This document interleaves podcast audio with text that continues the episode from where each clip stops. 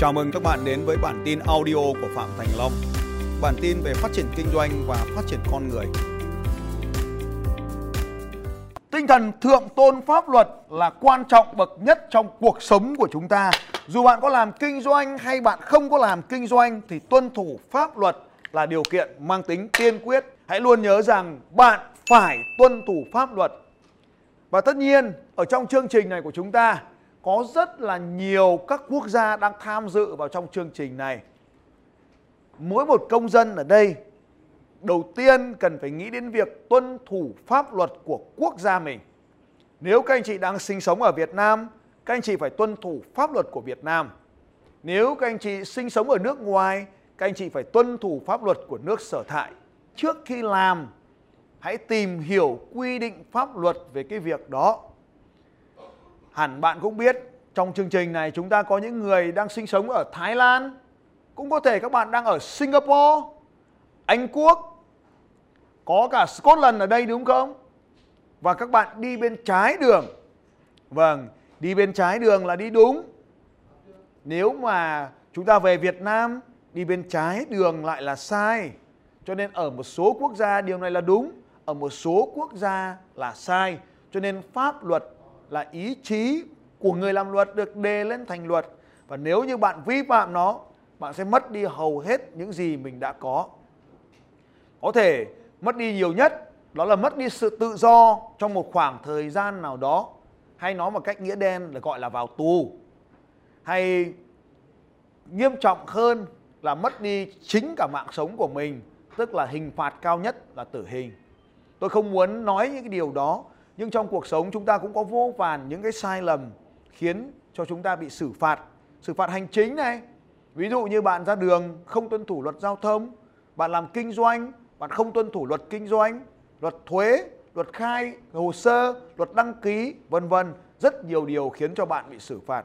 Và mỗi một lần như vậy, nó cho bạn những cái sự rắc rối, nó cho bạn những cái sự đau khổ, nó cho bạn những cái sự hận thù ở bên trong và nó trồng chất như vậy khiến cho công việc kinh doanh của bạn không phát triển lên được.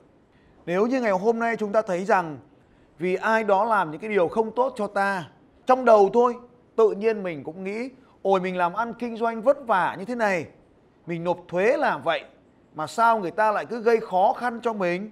Chúng ta luôn luôn phải có cái tinh thần tôn trọng pháp luật. Đây là điều đầu tiên mà tôi muốn chia sẻ với các anh chị. Khi mình làm càng ngày càng đúng dần đi ít người sẽ đụng chạm vào mình bởi vì mình làm đúng, họ đụng vào mình làm gì nữa? Cho nên ở đây các anh chị cũng chú ý rằng là nếu mình làm sai cái điều gì đó, cho nên mới phải gặp vấn đề. Ở đây, cái thứ nhất, để tuân thủ được pháp luật, bạn cần am hiểu pháp luật. Hãy luôn nhớ rằng là trong kinh doanh, am hiểu pháp luật đã là một lợi thế cạnh tranh rồi.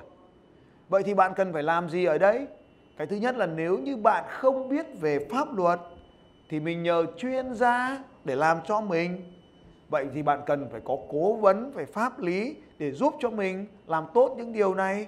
Vậy thì ai có thể cố vấn pháp lý cho các bạn đây? Ai có thể làm điều này cho các bạn về cố vấn cho các bạn về luật kinh doanh? Ai có thể cố vấn cho các bạn về luật sở hữu trí tuệ? Đúng rồi các bạn đang chỉ tay vào cái camera đấy. Cảm ơn các bạn. Đúng rồi, không phải cái camera. Cái người đàn ông mặc áo đỏ ở trong cái camera có thể giúp bạn làm điều này để cho tôi một tràng vỗ tay thật lớn đấy, xem nào. Wow. rất là tuyệt vời. Cảm ơn các bạn. Rất tuyệt. Chúng ta cần phải nhớ đến luôn tuân thủ đạo đức. Đạo đức là những quy ước của một cộng đồng người. Pháp luật thì đa phần ở Việt Nam là thành văn tức là in thành văn bản, được ban hành dưới dạng văn bản. Còn các quy tắc đạo đức thì không thành văn bản, nên nó do những trải nghiệm sống dần dần mà có. Những điều tốt và những điều không tốt, những điều nên làm và những điều không nên làm. Vậy thì chúng ta có thể đặt ra những quy tắc mang tính đạo đức cho bản thân mình. Lại quay lại câu chuyện ngày hôm qua.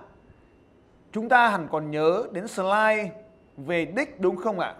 Luôn có ba người nhóm người thứ nhất là họ không tham gia, không làm họ chỉ đứng nhìn người khác làm mà thôi những người này sẽ không thể có kết quả được Ngày hôm qua chúng ta cũng đã nhìn thấy một anh từ thành phố Hải Phòng, đúng không anh chị? Trong khi chúng ta thực hiện bài nhảy 30 giây thì anh ấy đứng xem chúng ta nhảy. Tất nhiên, ngày hôm nay ở những cái Zoom mới thì luôn tồn tại nhóm người này. Có một số anh chị đã nhìn thấy cả Zoom họ nhảy đúng không ạ? Zoom VIP và Zoom Very VIP hay là họ nhảy cả Zoom luôn. Các anh chị biết tại sao Zoom VIP và Zoom Very VIP họ nhảy không? Bởi vì họ sống như thế nên họ mới vào Zoom VIP đây các anh chị. Một số anh chị ở mới Zoom mới vào, chúng ta không hiểu chuyện gì cả. Thấy bọn này nhảy vui quá, cũng nhảy cái công ty của anh Liêm Phú Quốc đấy là nhảy cả công ty luôn. Cái công ty này này đang học cả công ty cả nhà này. Các anh chị thấy sách vở trên bàn bút bút màu bút anh dấu tuyệt vời không? Rất là tuyệt. Đấy cái công ty của anh Liêm đấy nhảy cả công ty luôn. Hay quá cơ. À, rồi tôi thấy có cả cái nhà cả nhà như nhà anh Ngọc ở thành phố Hồ Chí Minh tôi thấy là hai đứa con nó nhảy ở dưới đất, nó không ăn được camera nó leo luôn lên bàn, nó nhảy trên bàn của bố nó. Rất là tuyệt và chúng ta sẽ thấy rằng là à thế thì tại sao như vậy? Luôn tồn tại ba nhóm người ở đây. Nhóm một, nhóm không làm gì cả. Họ đứng xem những người khác làm. Vậy tôi hỏi các bạn, những người khác đang tập thể dục mà mình đứng xem thì mình có khỏe không? Có khỏe không anh chị? Khỏe thì lượt mà không khỏe thì lắc. À rất là tuyệt vời. Vâng cảm ơn các anh chị. Nhóm người thứ hai là chơi một tí thôi, là nghỉ. Vâng cái anh an ở thành phố hải phòng ngày hôm qua đấy. Anh ấy chơi được một tí. Anh ấy lại đứng. Tôi soi camera vào anh ấy. Anh ấy lại nhảy. Tôi cắt cam, tôi chuyển sang anh khác. Anh ấy lại đứng. À thì ra nó là như thế này. Tức là chúng ta chỉ làm mang tính biểu diễn thôi. Khi nào mà chúng ta bị soi lên sóng thì mình nhảy bằng chết thì thôi nhưng mà nếu không có ai thì mình chơi kiểu khác. Đây là một cái bài tập trong đánh đánh thức sự giàu có. Ở trong đánh thức giàu có mà chương trình offline ấy, các anh chị. Ở chương trình thì tôi có một cái màn gọi là hướng dẫn cách đi vệ sinh. Tức là chúng ta luôn luôn có cái chương trình nó đông người mà. Nên là cần phải đi vệ sinh cho đúng. Như ở nhà vệ sinh của nam giới ấy, tính số bước chân từ cái bàn tiểu cho đến số chân của bạn là thể hiện cái nhân cách của bạn. Điều này có nghĩa là thế nào ạ? Cái ông đầu tiên ấy, ông ấy đi vệ sinh, ông ấy đứng cách ra một đoạn, cho nên là rơi xuống cái sàn nhà vài giọt. Thế là cái ông đi sau ấy, nhìn thấy vài giọt nên các ông ấy tránh ra, các ông ấy đứng xa hơn tí. Thế nó lại rơi thêm vài giọt. Ông thứ ba đi vào, vài giọt và đến ông thứ 10 thì phải đứng cả một cái khoảng cách xa thế này để cẩu vào. Cho nên hầu hết nó rơi xuống sàn nhà và dần dần nó bẩn. Nhưng mà thấy nhau ấy, thì người ta dí sát vào. Nhưng mà không thấy nhau ấy, thì người ta đứng xa ra. Cho nên hôm nay cái bài tập này là rất đơn giản này. Quan sát cách mình sống ở trong phòng ngủ của mình. Quan sát cái cách mình sống trong nhà vệ sinh thì đấy mới là con người thật của mình tức là không có ai nhìn vào mình hết ấy và lúc đó mình tự sống.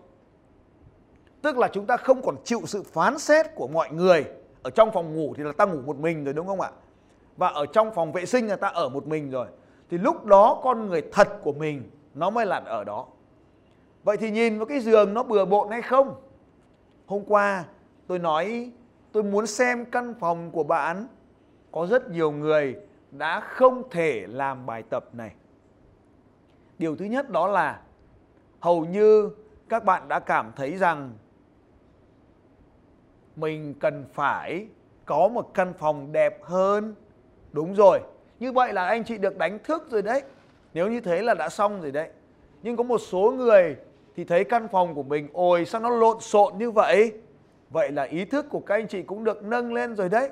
Đấy là một cái ví dụ cho chúng ta thấy tiêu chuẩn đạo đức có nghĩa là như vậy khi không có ai bắt buộc chúng ta, pháp luật thì bắt buộc bạn làm sai, bạn sẽ bị phạt.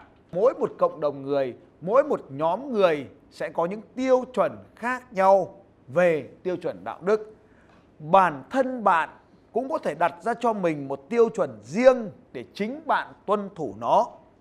Tôi lấy ví dụ như luyện tập, thể dục.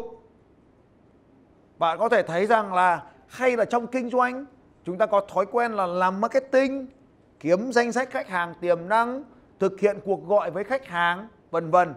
Chúng ta sẽ thấy quy chuẩn đạo đức là của một nhóm người. Còn quy chuẩn của một cá nhân thì đó chính là kỷ luật cá nhân. Có một cái lời khuyên rất là quan trọng. Anh chị ghi nhớ cái điều này cho tôi. Là bất kỳ cái điều gì làm tổn hại người khác thì tuyệt đối không làm. Như vậy chúng ta có ba cái nhóm người. Nhóm người một là không làm gì cả nhóm người hai là gặp phải khó khăn. Thì mỗi khi khó khăn thì bạn hãy nhớ đến những ngọn núi. Bởi vì ngọn núi có thể giúp bạn trở nên cao hơn và giúp bạn trở nên cao hơn. Cho nên hãy nhớ rằng là nhờ có những ngọn núi mà chúng ta trưởng thành hơn và trở nên cao hơn là vì như vậy. Và chúng ta đang nói đến một cái điều là hãy sống như một chiến binh. Anh ta cũng có những nỗi sợ của mình, nhưng mà vẫn phải chiến đấu chúng ta nói chiến binh thì hơi khó hiểu, nhưng hầu hết anh em ở đây chúng ta đã nói chơi game. Chúng ta có tò Half-Life thời kỳ của tôi hay Counter Strike thời kỳ của anh chị?